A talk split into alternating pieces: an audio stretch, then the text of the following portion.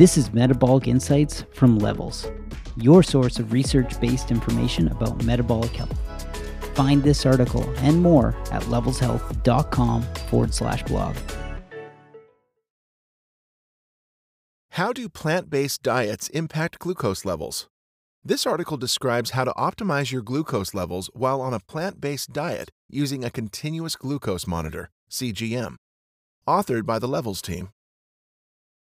Being able to walk down your local supermarket and fill your cart with cashew based ice cream, gluten free vegan pizza, almond milk, and meatless meat a decade ago wasn't very likely.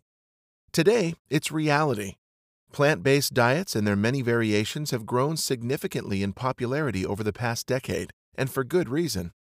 Market research company Mintel found that 31% of Americans practice meat free days, and 58% of adults drink non dairy milk. In response, many national chains have started to offer plant based alternatives.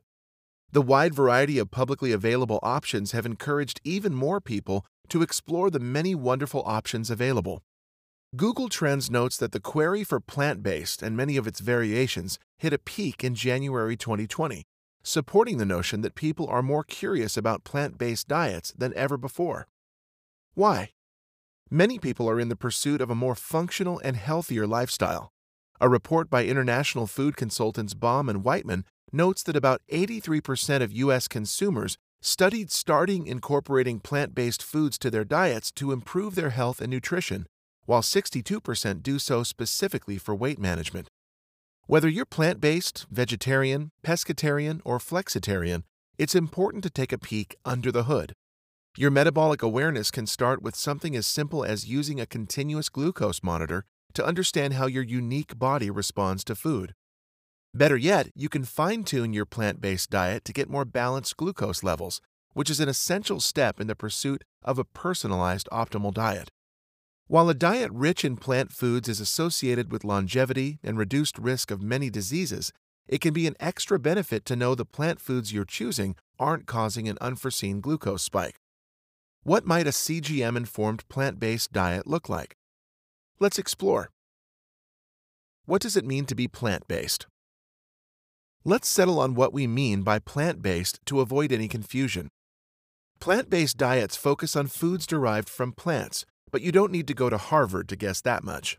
That means grains, oats, barley, quinoa, vegetables, legumes, nuts, seeds, fruits, spices, and herbs are good to go.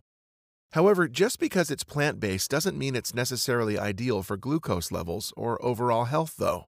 These diets can still include refined sugar, ultra processed grains, refined vegetable oils, and other additives. What's more, everyone responds differently to carbohydrates. So while a potato might cause a huge glucose spike in one individual, it may have very little effect in another. This is important information to know. With a plant based diet, animal products such as eggs, milk, cheese, and meat are off the list. How do plant based diets impact glucose levels? Plant based diets can impact everyone differently, as everyone is unique and will have a different glucose response to every food type. What spikes person A's glucose levels could have a minimal effect on person B's.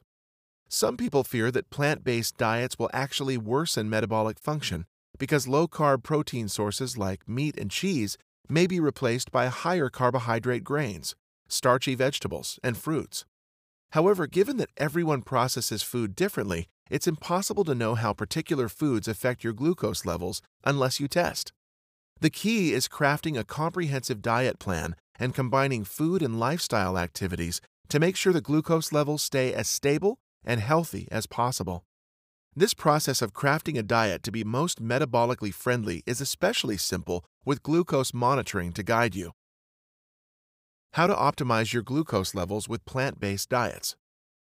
Test out smaller serving sizes. Consuming extra large portions of anything with significant carbohydrate content is likely to spike your glucose levels more than a standard or smaller serving size, regardless of whether those carbs are coming from something plant based or not. Smaller portion sizes are a simple way to see how your body responds to a fixed amount of carbohydrates, plant based or not. Cut out refined grains and sugars. Generally speaking, any food in its unrefined form will cause less of a glucose spike. In studies that have compared eating the same caloric amount of whole grains, least processed, coarse flour, more processed, and fine flour, most processed, they have found a linear increase in glucose and insulin elevation as the grain becomes more processed. If a nutritional label has a non zero value next to added sugars, it's not an ideal choice for optimizing metabolic fitness. Even innocuous items like protein bars can have as much as 15 or more grams of added sugar. Additionally, products labeled low sugar or low glycemic can still be full of added sugars. The truth is, we don't need any added sugars in our diet for health, and certainly not if we're striving for improved metabolic fitness. These added sugars can be in obvious foods like soda and candy bars, but can also be in less obvious foods like ketchup, salad dressing, and pasta sauces. People have reported that grain rich diets tend to spike their glucose significantly. So, if you'd like to put this to the test, try eliminating or limiting your consumption of rice, rye, quinoa, oats, millet, corn, bulgur, buckwheat, or barley. To test the impact, see how your body responds to 50 grams of each individual grain and track your glucose levels from fasting levels to the peak. Test out starchy vegetables like potatoes, yams, and squash to see how you respond. The same logic above applies here.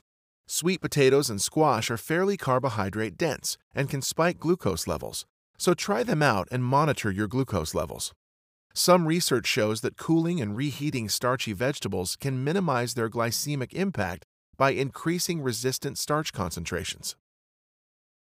Consider adding fat and protein to fruit.